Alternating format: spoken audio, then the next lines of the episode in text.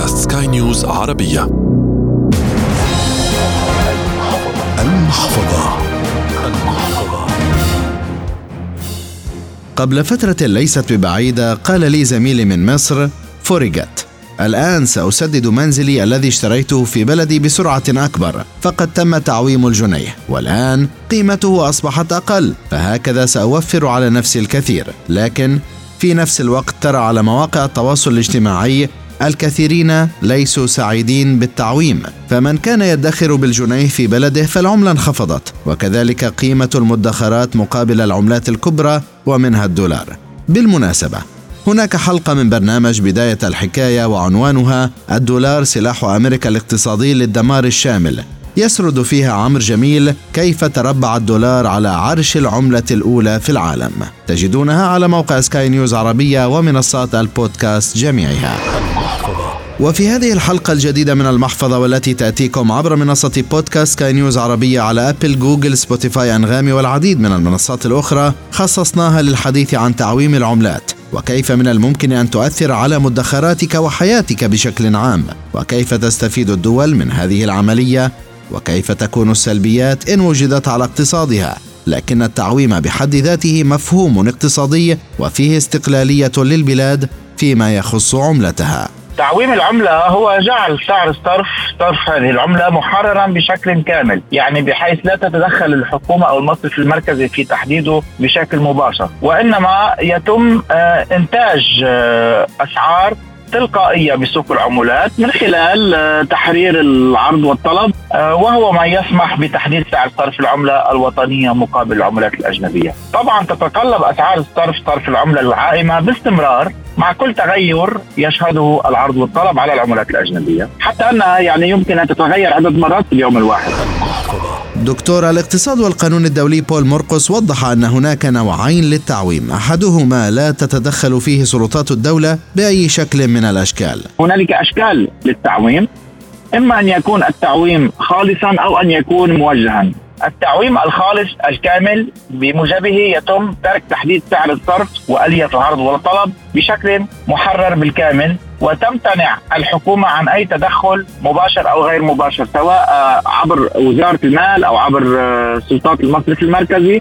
أما الشكل الآخر من التعويم كما سألتني فهو تعويم موجه يعني يتم تحديد سعر الصرف من قبل الحكومة وكذلك يتم ضبط آلية العرض والطلب وأحجام العرض والطلب وبالتالي فإن الحكومة هنا آه، تتدخل في كل مرة شاريه أو بائعة للحفاظ على سعر الصرف الاقتصاديون حسب بول مرقس هناك من يؤيد وهناك من يعارض. ووجهة نظر المعارضين أنه لا توازن اقتصادي في التعويم. أنصار التعويم ومعارضي التعويم هنالك نظريتين في العالم. لطالما دافع مناظرو المدرسة النقدية في الاقتصاد يعني ميلتون فريدمان كنموذج دافعوا عن تعويم العملات زاعمين أن تحرير أسعار الصرف سيجعلها تعكس الأساسيات الاقتصادية لمختلف الدول يعني النمو الرصد التجاري التضخم أسعار الفائدة. وذلك سيقود بالتالي إلى إعادة توازن بين العلاقات التجارية وحسابات المعاملات الجارية باستمرار وبشكل آلي.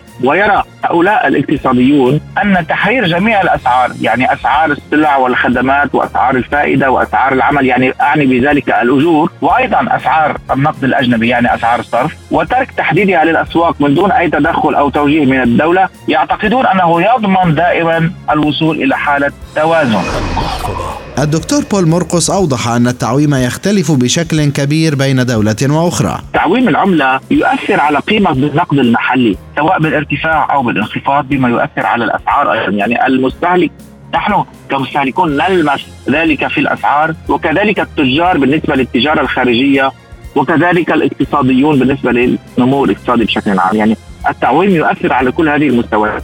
ويختلف أو تختلف الأسعار إذا أردت باختلاف وضع البلد حيث نستخدم نظام تعويم العملة. فتأثيره مثلا على البلاد الصناعية طبعا سيدي العزيز يختلف عنه في البلدان النامية. لأعطي مثل في حال تعويم العملة باتجاه ارتفاع سعر صرفها إذا ما تسبب تعويم أحد العملات في ارتفاع سعر الصرف بالنسبة لهذه العملة أقول مقابل باقي العملات.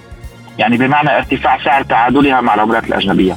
كان لهذا الأمر تأثير سلبي على حركة الصادرات لأن ارتفاع أسعار السلع المحلية بالنسبة للمستوردين الأجانب يؤدي بدوره إلى انخفاض الطلب عليها وبالتالي ينتج عن ذلك زيادة في الواردات نتيجة انخفاض أسعار السلع بالنسبة للمستوردين المحليين وبالتالي يحدث العجز في الميزان التجاري. الإيجابيات أيضا كبيرة بالنسبة للتعويم وتنعكس أيضا على البلاد وعلى الأفراد بطبيعة الحال. بالنسبة للإيجابيات أذكر بعض الفوائد فوائد التعويم تعويم العملة وكيف يمكن أن تفيد الاقتصاد وتشجع التجارة والاستثمار. مثلا على مستوى أول آه، يؤدي ذلك إلى استقرار ميزان المدفوعات. في الحالات التي يكون فيها مثلا تعويم آه، عجزا أقول سيؤدي ذلك إلى انخفاض قيمة العملة ويؤدي ذلك إلى خفض تكلفة صادرات البلاد وخلق طلب أعلى وجذب مزيد من الاستثمارات. أيضا على مستوى ثاني مثلا أسعار الصرف المحددة في السوق على عكس العملات ذات السعر الثابت يسمح بتداول العملات العائمة في أسواق العملات دون مزيد من الإدارة من قبل البنوك المركزية والحكومات طوال هذه العمليات. ثالثا ارتفاع كفاءة السوق، يعني السوق يصبح يصحح نفسه بنفسه آه، مع الوقت تدرجا. يعني لا يمكن أن نقوم بحملة تعويم آه، مباشرة. كذلك بالنسبة للحماية من تضخم آه، الواردات. رغم مشكلة التضخم في الواردات ومشكلة ميزان المدفوعات وارتفاع تكاليف الواردات مع ذلك فإن البلدان ذات الأسعار الصرف العائمة لا تواجه مثل هذه المعضلة. يعني هذا أعتبره من إيجابيات التعويم.